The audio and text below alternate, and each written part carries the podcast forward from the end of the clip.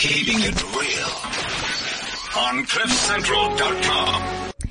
Welcome to Between Two Femmes with myself, Mabale Moloi, and my co-host, Aspasia Karas, who is all the way in Cape Town. Aspasia. Hello. Oh, yes, Hello, I can my hear you. We're trying this today. Yeah, it's going to be a little bit tricky to see if you and I can do one show without actually being in the same room. Uh, So- you know, there's a podcast that I quite love. Um, it's called like Conversations Between Girls or something, Mm-hmm. and they also do it. Um, they're in two different cities. So there you go. Well, I mean, with the wonders of technology, this, this kind of thing isn't really that much of an issue. So, you know, I've got you on Skype and I'm here in the studio at headquarters, Cliff Central headquarters How do I sound? Do I sound clear? Yes, you do. You sound crystal clear. It's great. Crystal clear. That's fantastic. But now tell me, Aspasia, are you, Mm. are you eating? I'm eating some chocolate. Apparently it's caffeinated chocolate. No, you see, don't think That's that, how crystal clear it is. don't think that just because I can't see you that I won't be able to pick things up. You're munching away on some chocolate. Tell me, Mm. why are you in Cape Town? Caffeinated chocolate. I'm here for work. I'm here for work, Uh, yeah, you know what? That's, that's how we roll. still your work still sounds like a lot of fun because you get to jet set all over the place. Uh, we've got an exciting. Mm. Next week we're going to try this from Paris. Oh, well, look at you, mademoiselle. um, you know what? Let's not waste any time. Let's get straight Let's into, into the women's news.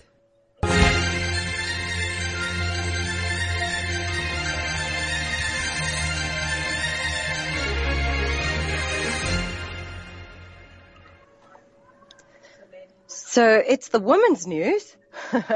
and I thought we should start with uh, Rachel Dolezal. Is that how you say it?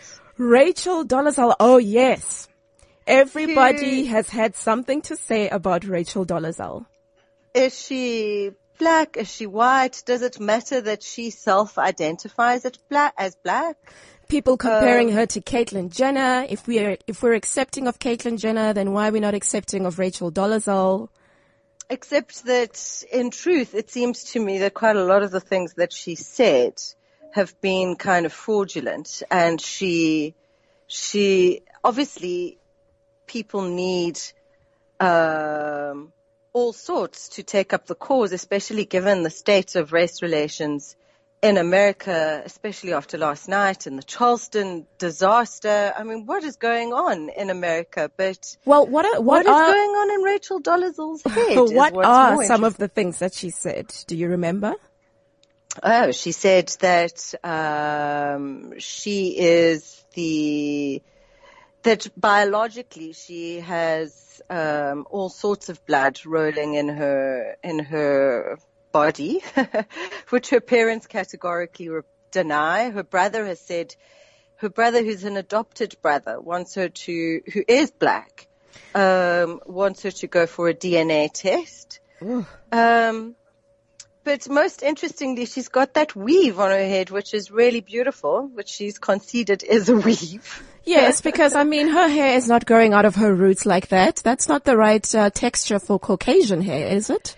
it is so interesting. I mean, it's interesting and it's raised a lot of, I think, issues Well, for, for, yeah. You know, people all over the world, specifically here in South Africa. What have you got? Well, w- well, before we move away from Rachel Dolezal, let, okay. let me let me go through some of the opinions of uh, some of the more influential people in America.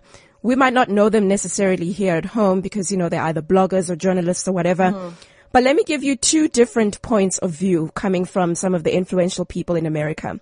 Jess Rao said, I hope the reason Rachel Dolezal is gripping America is because we're taking the moment to consider the absurdity um, and psychological violence of racism. Okay, so that's one point of view. And then there is a woman called Sophia Nelson who who takes this standpoint. She says this kind of imitation is not a form of flattery. It's modern day blackface. It's a costume. It's a cheap imitation. So this woman, she is a black woman. Mm. She's not very impressed with Rachel Dolezal. She is not impressed. So, I mean- not. and I think for me, what I read was that, and I thought this was one of the best opinions, which was that simply, you know, as a black person, you have no choice. That is your heritage. That is what you have to live with. Whereas Well, don't make it sound like it's a it's a it's a hard thing to live Yeah, well, with. I mean, it like a it's hard this thing if burden to. comes into your church and kills everybody in a race-related crime. which is what's happened in Charleston overnight. Yes. Um, Yeah. And, I- and, and especially just given what goes on in the States where there is a lot of racial profiling and people, you know, if you're a black man in America, you are likely to be stopped in the street and well, you're likely to be shot, shot exactly. dead. So like, I mean, never mind stopped. You stopped in your tracks, Yeah, dead. yeah. So that's the story. Yeah, I think I think this one is going to be an ongoing uh, topic of conversation. I just found it interesting because you know a couple of weeks ago, um, Tom Hanks's son, um, you know, he goes around uh, speaking in a specific way that is common among rappers, African American Yeah. rappers in the states. You know, he drops the N word here and there, and people were saying to him, "Stop doing this. Stop, you know, behaving like an idiot." But with this, with this incident, it's you know, it's Well, it's it's like Madonna. Madonna also dropped the N word and people said no. Oh well, you know, we've had this conversation. It's it's it's kind of We like how how how women feel about chocolate. How women feel about the B word. Like men should not call women, you know, the B word. But it's oh, it's well, it's okay if we use it. But I don't um, know. She's fascinated me. Yeah, look. All week I've been reading. let's let's keep our eye on this one because I have a feeling it's not going to end just yet. But in other news, Aspasia, um, you know, you look at celebrities, Hollywood stars, uh, Jennifer Lopez, uh, Gwyneth Paltrow, and all these, you know, all these amazing women who who are popping out babies later in their years, like in, their- in their forties, late thirties. Yes. Are you sick? Are you Excuse sick, me. buddy? And now scientists have actually come to the fore and they're saying, everybody calm down. All these celebrities who are having babies in their later years are actually giving the rest of us the wrong impression, thinking that you can have babies in your later years. They're saying that actually, uh, many of the celebrities who parade these miracle babies did not get pregnant naturally, and some of them even use donor eggs. And scientists and doctors are very adamant about this thing, this perception that's been created that, oh, well, you know, there's no need for me to rush to have babies in my 20s or 30s. I can do it in my 40s. Jennifer Lopez did it at age 40, whatever. But actually scientists are saying, no, no, no, no, no, no, no, no. Put the brakes There on here. is a time frame.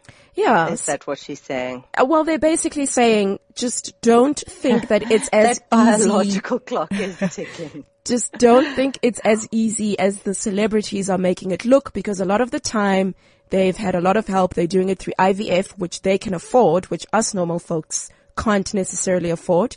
And also they're using donor eggs, which is also a costly procedure in itself. Very. On a, on a tangent, but in a similar veil, vein, the male pull is coming. Oh, Um apparently it's due to hit the shelves in 2018. well, it's about time. Well, it will be interesting if men are adopters. Apparently 50% of men will be prepared to try this and it's called Vasalgel. And oh, it's basically non-hormonal. And what they do is that they inject it under local anesthetic and it lasts for years. And it basically goes into a man's sperm, uh, tubes, the sperm carrying tubes and blocks the sperm. uh huh. So it's kind of like a chemical vasectomy, but it's reversible. Ooh. And You see, I as soon as as soon as a man has vasectomy, his his his balls are probably going to shrink a little bit, retract inwards, because you know they're very afraid of that whole prospect of their swimmers, afraid, but their swimming. the fact that it's non-hormonal, I think, so it won't impact on their actual uh, hormones like the pill impacts on women is is fascinating. I mean, I think it's amazing that they've gone to that kind of length of research, Mm-hmm. and I think it will change. It's a game changer. It's a game changer, my buddy. No, I agree. I agree 100%. Um, you know, before condoms, it, it, it, it, all the responsibility pretty much was on the woman to, to avoid, you know, unwanted pregnancies. And I mean, that's such a heavy burden to carry around. So I think. I mean, before condoms, uh, apparently the condoms are like ancient. People have been using like sort of weird um, intestines of sheep for years. yes, to yes. various effects. Yeah, this is this is hardly surprising to me. Um, I'm sure if we if we tracked the history of the development of the condom, uh, we would come across some pretty interesting things. But um, You know what? Uh, let's let's wrap it up there with the women's news. Now let's quickly talk about what's coming up next on the on the show, Aspasia, because we've got a pretty a pretty exciting show coming up. Uh, uh, one of the bigger the biggest news stories here at home was that surrounding uh, Sudanese President Omar al Bashir, who mm-hmm. came into the country and uh, there was a court order put out to have him arrested and the presidency decided against having him arrested and he went back safely home. That's been a huge story. So who are we talking to today with regards to this? We are speaking to the organization that basically organized it, that has kept, um, that, that attempted to keep um, al-Bashir here, and the woman who is in charge of it. And here we go with more pronunciation. You go first. oh yeah, okay, no thanks. You're gonna put this one solely on me. Uh, I've got, I've got joining us on the line now. Uh, we've got Kar- Kajal Ramachan Kio. God, I hope I didn't butcher that. Uh, Kajal, can you hear me? I can, Mabani. Hello. Oh, fantastic. Thank you so Kajal, much. how do you actually pronounce your name? it's Kajal Ramjathan Keogh. Ramjathan Keogh. Um, Kajal, thank you for joining us this afternoon. Um, as I mentioned, this has been a big story in the news uh, throughout the last several days. Um, firstly, let's begin with you, Kajal, because you work for the um, Southern African Litigation Center. Yes, you work for the Southern Did African. get that right? The Southern African Litigation Center. Why don't you just uh, begin by telling us what exactly it is that the Southern African Litigation Center does in terms of the nature of work that you do and the kind of cases right. that you deal with. Yeah, sure. So the Southern Africa Litigation Center is a regional human rights NGO based in Johannesburg.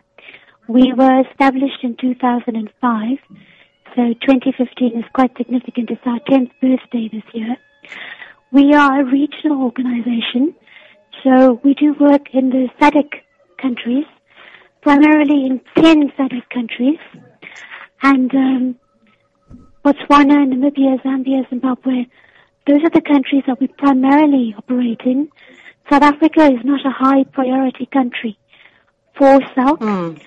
but all, all our international criminal justice work operates out of South Africa. Kajal, I mean, the al-Bashir case um, has certainly put South Africa um, and your organization on, on the on the international map again, and probably not for the right reasons. Although I read an article in the Time magazine today that said that actually you had struck a brilliant blow for yes. retributive justice, um, and that you'd you'd put it back on the map. But tell us a bit of why. Why why were you so desirous of keeping Why did we intervene? Yes. Well, there are two international arrest warrants from the ICC out for Bashir, and nobody has been able to arrest him or to get him to appear before the International Criminal Court till now. Um, South Africa, as a signatory to the Rome Statute, has an obligation to arrest anybody who for whom there are these arrest warrants.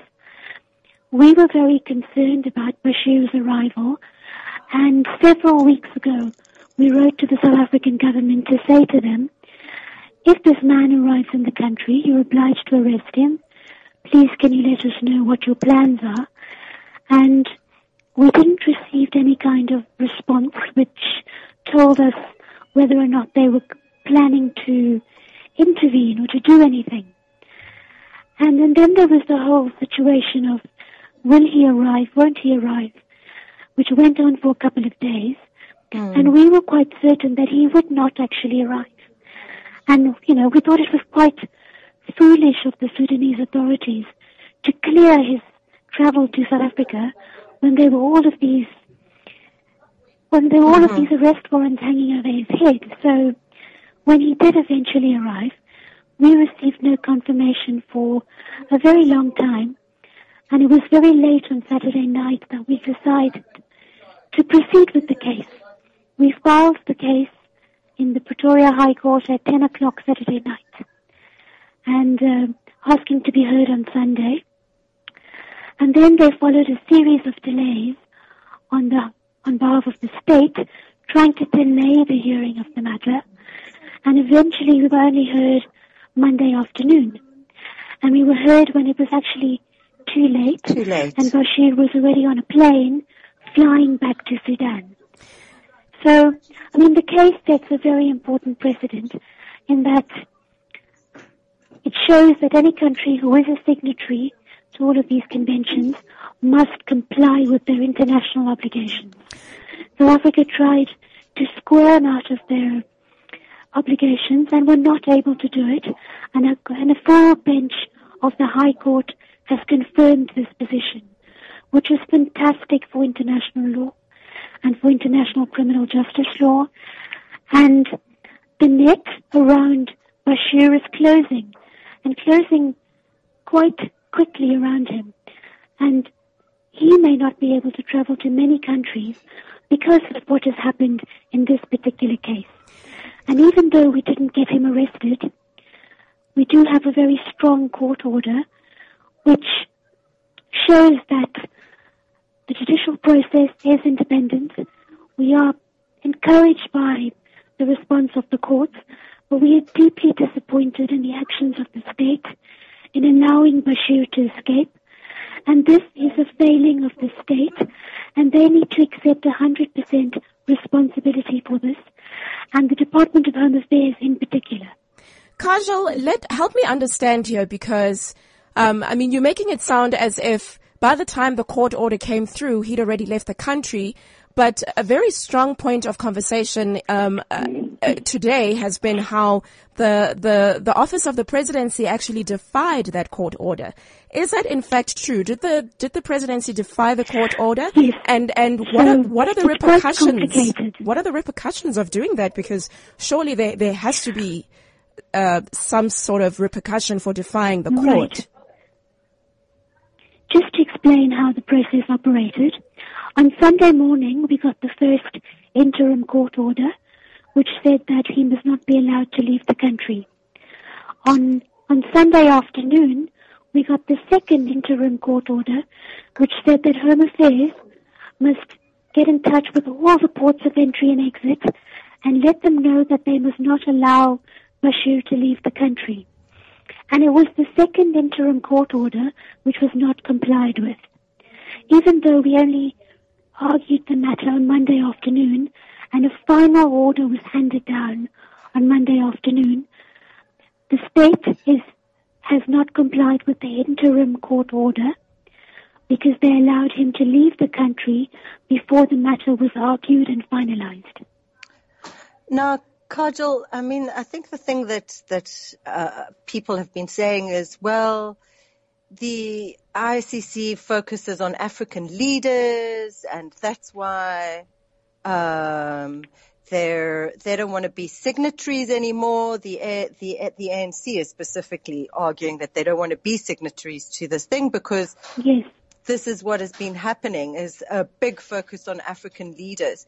Um, and yet the people who actually, it was mostly African leaders who came out and said that al, this al-Bashir had done terrible things and needed to be brought to Yes. Absolutely. So it's kind of a Absolutely. contradiction in terms. Well, South Africa, South Africa, um, it was one of the first countries to sign on to the Rome Statute, and this was at the time of Nelson Mandela. South Africa didn't have any objections, didn't raise any reservations. They signed on because they were happy to sign on. Um, and being a signatory means that you have obligations. People are raising criticisms such as the ICC is biased against African leaders is is really a biased opinion. If African leaders don't protect their people, and if African leaders kill and display hundreds and thousands of people in their countries, they must be held accountable. And this is precisely what Bashir stands accused of. And he needs to face up to those charges. All of the cases which are brought before the ICC are brought before countries which, which raise these problems before the International Criminal Court. And it's African countries who are raising these concerns before the court and they are therefore obliged to investigate. So the International Criminal Court is looking to protect African victims of wars and mm. conflicts and from individuals like war criminals like Mr. Bashir. Kajal uh, Ramjathan Keogh of the Southern Africa Litigation Center. Thank Well you, thank done, you very well much done, for. Uh, yes, thank you uh, very much for joining us this afternoon and just shedding some light for us on this situation. And we appreciate the good work that you and the rest of your team do at the Southern Africa Lit- uh, Litigation Center, fighting for human rights. Thank you very much, Kajal. Thank you, Kajal. Thanks, Mabale. Bye bye. Fantastic. You have a good day. All right. Well, uh, coming up next to Aspasia, we're going to be joined by the founder and CEO of the Tomorrow Trust. We've got Kim Normand joining us in just a short while, and we're going to be talking about the Tomorrow Trust, what it is exactly that they do, and just uh, learning more about people who really go out of their way uh, to help others. You know, It's a good news story. It's a good news story because I thought in light of Youth Day, essentially they are working on the sort of the, the, the cases of children who are AIDS orphans. That's, that's exactly who they target. And I mean, everyone says that it's just so hopeless. AIDS orphans are the thing that like gives us the greatest sadness when you think about who, who is the like sort of most unlucky lot in the world. It's like the poor AIDS orphans yeah. raising themselves and what have you. And actually, this story is a good news story because it sounds like actually there's such hope. Right. So we're going to find out more about the Tomorrow Trust next on Between Two Femmes.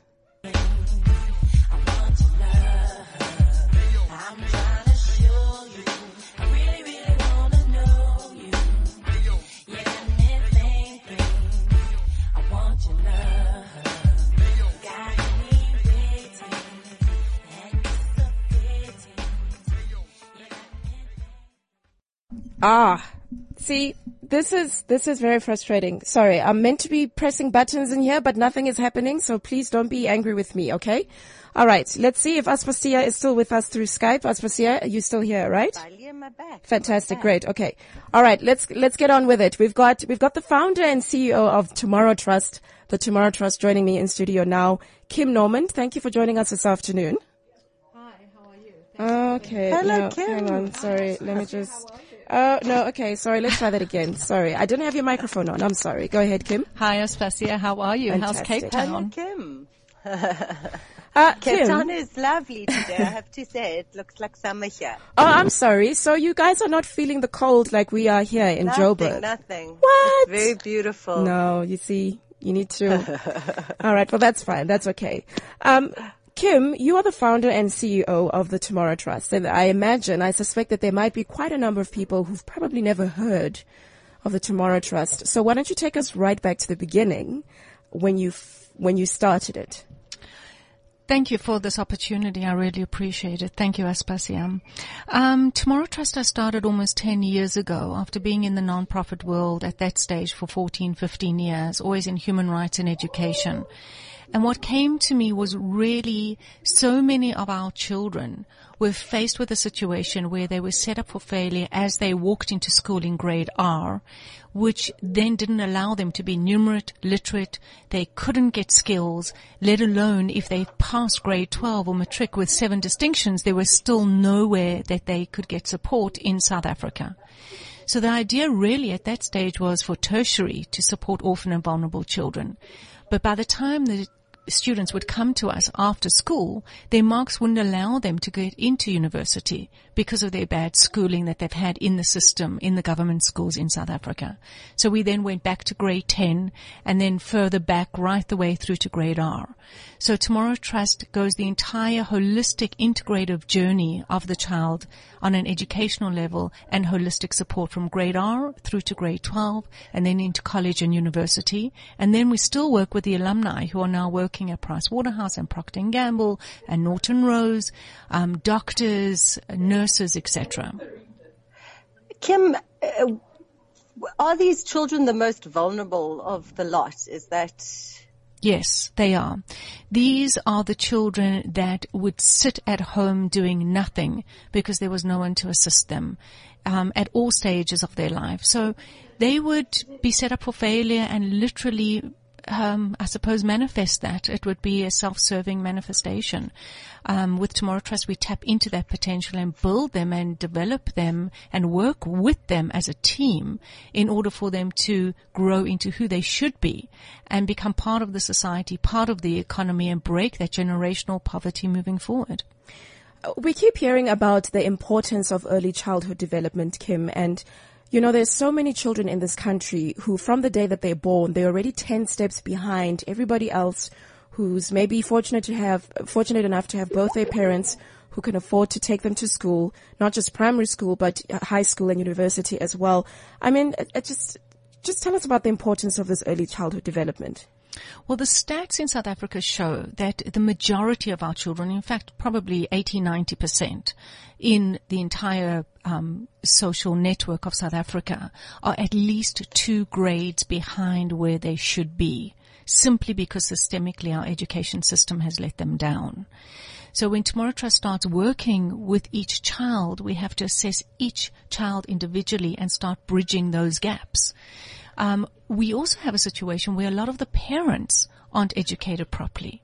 So when you talk about ECD and early childhood education, a lot of those parents cannot help their own children. Mm. So they're very reliant on a schooling system that works. And that's what sets everyone up for failure from the parents right through to the children. If you're not in a private school or a top government school, then you really stand no chance at all. And so what do you do? Exactly with these children? So from grade R through to grade seven, they bus out of the townships to change point of reference. So point of reference for them is poverty and struggle and failure where they come from. So we work with top private schools and top government schools and we use their venues because they're not using them. And we bus the children out um, every school holiday and about 10 Saturdays for the, for the little ones, for the primary school children. They arrive, they get a full breakfast, a full lunch. We work with a nutritionist. So there's no pap, for instance, in the schools. It is all protein, fruit, vegetables, yogurt, etc. You're sounding like a Tim Noakes acolyte. no carbs? yes, rice and potatoes and good carbs. good carbs, I suppose, yeah. um, and so what happens is then it's numeracy, literacy, fine motor cohort, computer literacy. We've got little laptops. And to give you a scary stat, a stat, in South Africa, there's approximately 60 to 70% of our children are illiterate in grade six.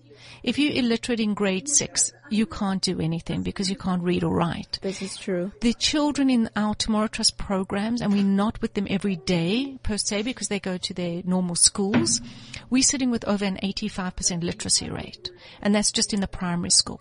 Then the program shifts in high school and from grade 8 to grade 12, they sign contracts with us. It becomes much more serious. We do the serious academics. We do psychometric uh, exams to see exactly where their strengths and weaknesses are. We do a lot of career guidance. We do a lot of self-development. And if the children join us in grade 10, they join at 35% mark because that's a pass mark in our schools. Mm-hmm. Last year out of 72 grade 12 matric students, we got 94 distinctions uh, we got over an 86% university pass rate wow. of children who were getting 35%. So the potential is enormous. Now, Kim, you mentioned uh, busing these children out during school holidays and on Saturdays. So it sounds like the Tomorrow Trust supplements the, the education that these kids are already receiving, you know, going to school on a normal day-to-day basis. Exactly. And it's the same children that come to us year in and year out. So we, our grade, um, eight, nines and tens have been with us since they were babies, grade R and grade one. So then we really have a look and say, okay, what are the gaps? How do we build them in order to tap into their full potential? So yes, Saturdays, every Saturday, every school holiday, they've been coming, dedicated, committed. Tell us a, a, few of the the really feel good stories because you were telling me uh, um, a number of these stories that were truly touching. I was hoping we could have some of those girls. Yes, Karabo is waiting to be called in. Yeah. Um, so I'm not going to tell her story because she can do that herself. But a couple of others just in the high school program. Uh, Godfrey joined us in grade 10 with 22% for maths. He got 100% for maths and 90% for physics in grade 12. He is now second year math stats at WITS and acing it. Yes. Um, Zanele joined us 35% um, aggregate in grade 10. She got eight distinctions in grade 12. She's third year engineering at Pretoria University in our post-secondary department. Um, in nine Hello. years, in nine years, we've got 161 alumni working at Price Waterhouse. They're doctors. They're driving their own cars. They're all over the country working in our top companies. And so we're very, very proud of them. Um, these are our leaders.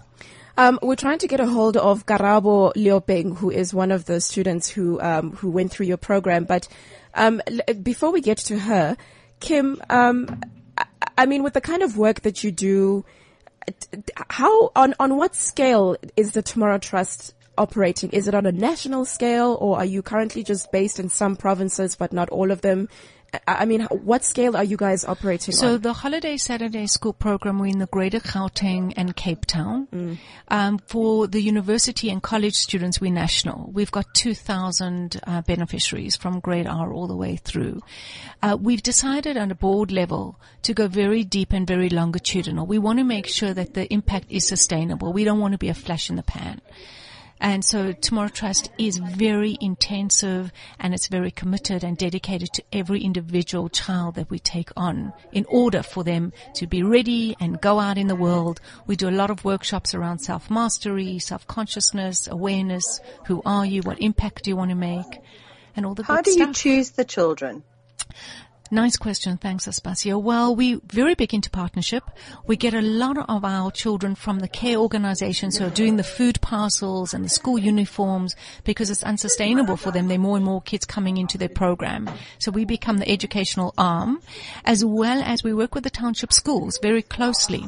So they know who are the children on the government feeding schemes, etc. And so that's a school going program. And then for university college, we are just inundated with applications from all over. So to give you an idea, number one and number three, the top students in third year medicine at WITS are Tomorrow Trust students. oh my word! They're from Limpopo. And so we are inundated at the moment with medical students because they all look at our kids and go, okay, well, who's helping you? Oh, that's and then, so we've got medical students applying right now. Uh, we've got nine golden keys this year, which are the top, top students internationally, actually. oh my word! So yes, these are the good, feel good stories. Let me bring Karabo Liopeng into this conversation. Karabo, can you hear me? oh wait, hang on. Uh, uh, hello, Karabo, can you hear me? Hello, yes, I can hear you. Oh, fantastic. Um, Karabo, it's good to have you joining us this afternoon. Um, I just wanted to to get you to tell us, to share with us your experience of having been part of the Tomorrow Trust. Uh, How old were you when you found out about Tomorrow Trust and when you you joined with them? Um, I joined Tomorrow Trust in my matric year. I was 18 at the time. You were how old? I was 18. It was in my Oh, matric okay. year. Yes. And um, Karabo, I mean, maybe just just give us some insight into the kind of difficulties that you were facing, maybe at home with your parents. I mean, w- what what kind of difficulties were you facing as an 18 year old matriculant trying to pass and to get through school before the Tomorrow Trust came along? Yeah, okay. Um, I started with Tomorrow Trust obviously when I was 18, but prior to that, I was studying on my own because I, I, mean, I didn't have access to education because of the circumstances at home. We had adopted a little boy, which um, took away. My mom had to make a choice between my education and his education. He went to school, and I studied on my own for four years in high school. So when I met Tomorrow Trust, I, I just um, registered for matric as an independent student. And not having gone to high school, I, obviously it was quite hard to get bursaries elsewhere. And Tomorrow Trust was there and gave me a bursary. That is amazing. And Karabo, I mean, then you went on to to Technikon or to university. Um, w- what did you study, and and what are you doing these days? I mean, just just. Um, I got a degree in economics and finance. I've I've worked in corporate finance for the past five years. I've actually taken leave from corporate now, and I've just joined Tomorrow Trust in the management team. Wow. So I've actually come back home. Kim, I imagine that happens a lot. Is you get a lot of uh, young people who benefited from Tomorrow Trust, and once they are successful and established, going back home, as they would say, that that, that probably happens a lot for you. Well, what's happened is that they call us the Tomorrow Trust family. We become their family. And so that is very, very important when they do go out and they find their feet and they're earning a living and become independent. They then become mentors to the younger ones because our children in South Africa need positive role models. And where our children come from, generally they don't have that. They don't know what it means in order to make their dreams come true. So someone like Karabo is very important. Out of 15 staff members, full-time full-time staff members, five of them are alumni. Hmm. Which shows how they can really feel that they can make a difference giving back. So Karabo's left the corporate world and for her to come in and I walk in every day and see her face and she's gone through the process. She sat on our board of trustees is just so, it's, it's a blessing. I'm very grateful. Karabo, why did you leave the corporate world? So, you know, I wanted to, to do something that was meaningful. You know, waking up every day and going to a place where, you know, where home is. Trust has been such a learning experience and I've seen what a, what a difference it's done to so many people's lives. And being able to be part of that on a daily basis is so refreshing. It's so important because at the end of the day, what you have is your soul and what you give to the world. And for me, this is one place where I can give of myself fully and I know that I'm affecting so many people's lives. Now, I want to ask you both this question. Karabo, I'll start with you because I think there are a lot of us who sit and love to complain about things, but we don't actually get up and do something to help the next person. You know, we're very focused on our problems and what things are difficult mm. in our own lives. So, Karabo, let me begin by asking you, why is this kind of work so important to you? Why, what is it that, that drives you to care about the next person or the next child when most of us really just go about our daily lives, not, not even lifting a finger? Why is this kind of thing so important to you? It's because they're all connected. You know, um, the crime rates in our country don't just, are not there because you know, I'm focused on myself. So immediately when you educate one child, when you help the next person, it directly affects you. So for me, um, it's very important to understand that we're all connected. Our country, everyone's connected. We all live in this world, and we can only make it better by helping the next person. Me focusing on myself alone is not going to change the face of our economy. It's not going to change our crime rates. It's not going to change our literacy rates. So it's the fundamental point is that we're all connected and we all need to affect each other. And for you, Kim, why why give of yourself as much as you have? I mean, you know, ten years running. Uh, what does um, what does it all mean for you? I've been in nonprofit for 24 years, mm. and I have two children, one of 24 and one of 28. And if I want them to live in a better world. You have to see her to believe this because she really does not look like she could possibly have. Thanks, 28 year old child. Um, but for me, it's about if I want my children to grow up in a better world, I have to get involved and make it a better world. I can't just sit back, as you say, and just let it roll by and pretend that everything's okay. So that's the one point. The second point is for me and my nature, I cannot see an issue and then just turn my back. I can't see children suffering. I can't see my country going down and just pretend that, gee, this is not my problem. It is our problem. It's all of our problems. Mm. And people don't have to make it a 24-7 thing like I have and make it their life. But if everyone does their one bit, like having a coffee with Aspasia and she's saying, Kim, can I interview and get the story out? She did her bit. Yeah. You know, if we can all just do that, we make the world a better place. You know, smiling at someone or just doing you a see, small thing. Now it's off my chest. exactly. I've done my bit for the future. Oh, I can back. Exactly. Um, Karabo, since leaving Hey, the, man. yeah, no, you're right. You're absolutely right. Um, Karabo, since leaving the corporate world and now you're firmly back at home with the Tomorrow Trust and the, the kind of plans that you might have in mind going forward, um, I mean, do you plan on, on staying with the Tomorrow Trust and just growing it even further? Um, is this going to be the final destination for you or are you, you know, um, what, what are your plans for, for tomorrow? Um, I don't think it's my final destination, but it's the place where I'm going to be for a very, very long time.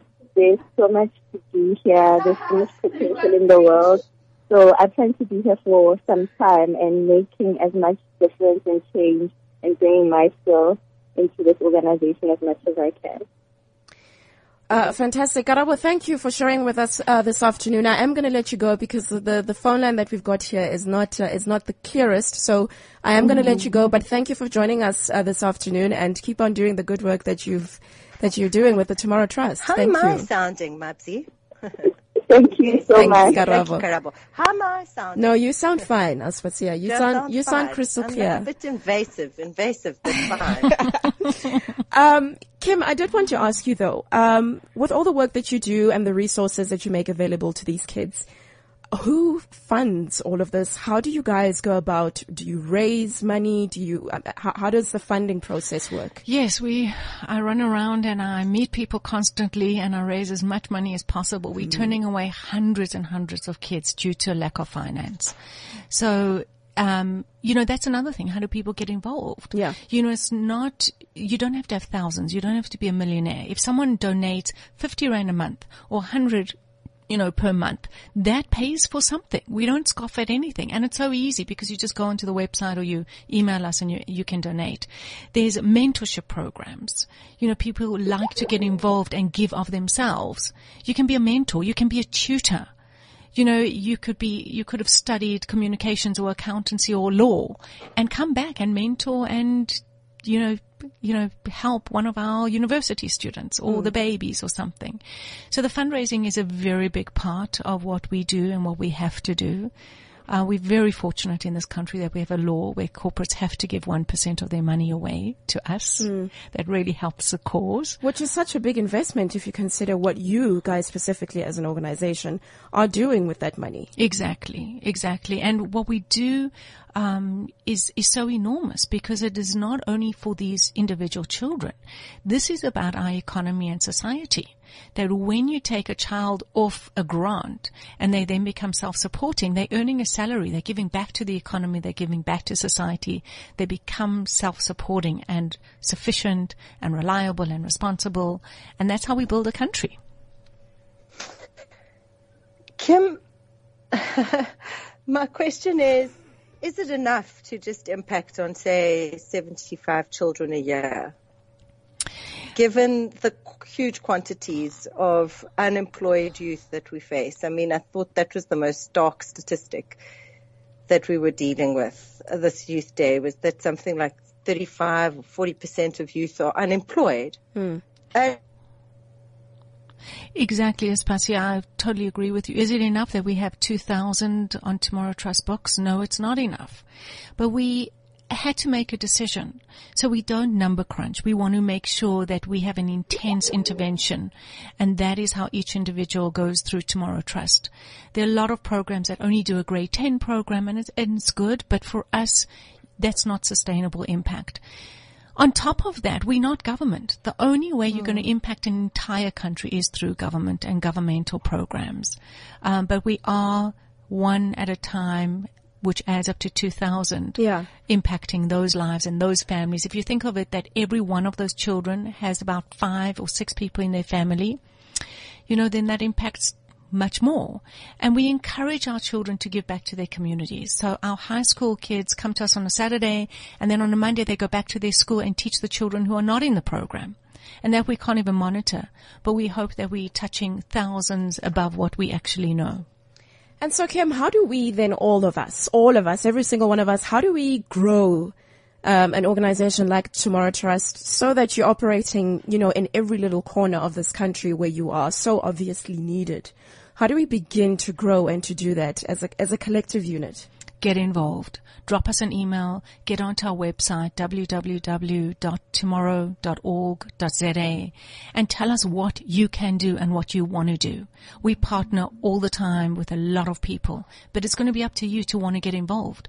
And please bear in mind, it sounds very cool and it's very nice to have to be working with orphan and vulnerable children, but these are children's lives. Mm. So if you make a commitment, make sure you follow through on your commitment. Don't come in and decide, well, your life is too busy and then you move away from it. Make a mm. commitment because I promise you something now. They will touch your lives and your lives will change just as much as theirs. And speaking of that, Kim, I mean, you, you mentioned that these are children's lives, but their lives must also affect you in, in the strongest way possible. I mean, I can imagine that there are days where you just, maybe your heart is just too heavy and too sore and you think to yourself, I can't believe that children are suffering as much as they are in this country. You know, the world can seem a very dark place. Mm. And then I walk into my office and I see my team. I've got the most phenomenal team. I couldn't wish for anything better. And I look at our children who are in the program and I go, this is why I'm doing it. So it doesn't matter how dark I see things. What they're facing on a daily basis doesn't even touch what I'm going through. And if I can give to them, I'm so blessed. I'm so grateful that they've given me an opportunity to be part of their lives and their journey. Wow, we've spoken to two women who have so inspired me today, I must say, Mums. No, absolutely. I feel that too. You know, I, I, I mean, I did say earlier that most of us, uh, most of us won't be, won't, won't bother to even lift a finger. Um, and so it's good to be reminded of people like yourself, Kim, and the, the, the Tomorrow Trust. It's good to be reminded of the real important things in this world. You know, we keep talking about the future of this country and how it lies with the children. And if, if we're not putting in that extra effort to take care of these children and to make sure that they have the absolute best available to them, then there is no future in this country. And can I add to that? You asked me about the children and about the journey. But I think for each person, don't just do it for the children. Do it for yourselves. When you look at your life and go, is my life filled with meaning? Like when I really lie on that bed at the end of it, mm. have I had a life of meaning? Because that's where happiness comes from. Happiness comes from a life of meaning. And that's what you should strive for. Well, we'll take your word for it, Kim, because you've been providing happiness uh, for well over 20 I'll- I'll years now. So, meaning we got Kim onto the show. uh, Kim Normand, founder and CEO of the Tomorrow we spoke Trust. to Cudgel earlier on. We've got meaning. Yes, we, we yes we did, Aspasia. Just one last time that uh, your your website address, Kim, for anybody who'd like to go in there and getting get involved immediately. So it's www.tomorrow.org, O-R-G.za. Fantastic. Thank you for joining us this afternoon. Um, and good luck with the rest of your of your work with the Tomorrow Thank you so much. Um, it's great. Thanks, it's it's Thanks, it's, Aspasia. it's great to hear wonderful success stories coming out of people putting in effort to do such good work. So thank you very much for all that you do. Thank you. All right, Aspasia, um, that's where you and I are going to leave it. So tell me about Not next week Thursday. Are you back in the studio next week Thursday? No, next week Thursday I'm in Paris. Do you think we should try this again in Paris? I can't believe you. You're such a jet setter. I Tell you what the weather is like. Why don't you get me as the your conference. Why don't you convince the people to get me as your plus one for Paris? Come on. All right, so that's where we'll leave it for this week. Be sure to join us again next week Thursday for another edition of Between Two Femmes right here on cliffcentral.com. Get a taste of the Republic of Extra Cold at the Embassy event on the 27th of June at Nasrec, Johannesburg. This epic event will raise the flag for extraordinary experiences with Boys and Bucks, Cassper Nyovest, and many more. With only 4,000 tickets on offer, get yours now for only 200 Rand at CompuTicket or visit castlelight.co.za for more information on the coolest event this winter. Unlock extra cold refreshment. Enjoy responsibly. Not for sale to persons under the age of 18. CliffCentral.com.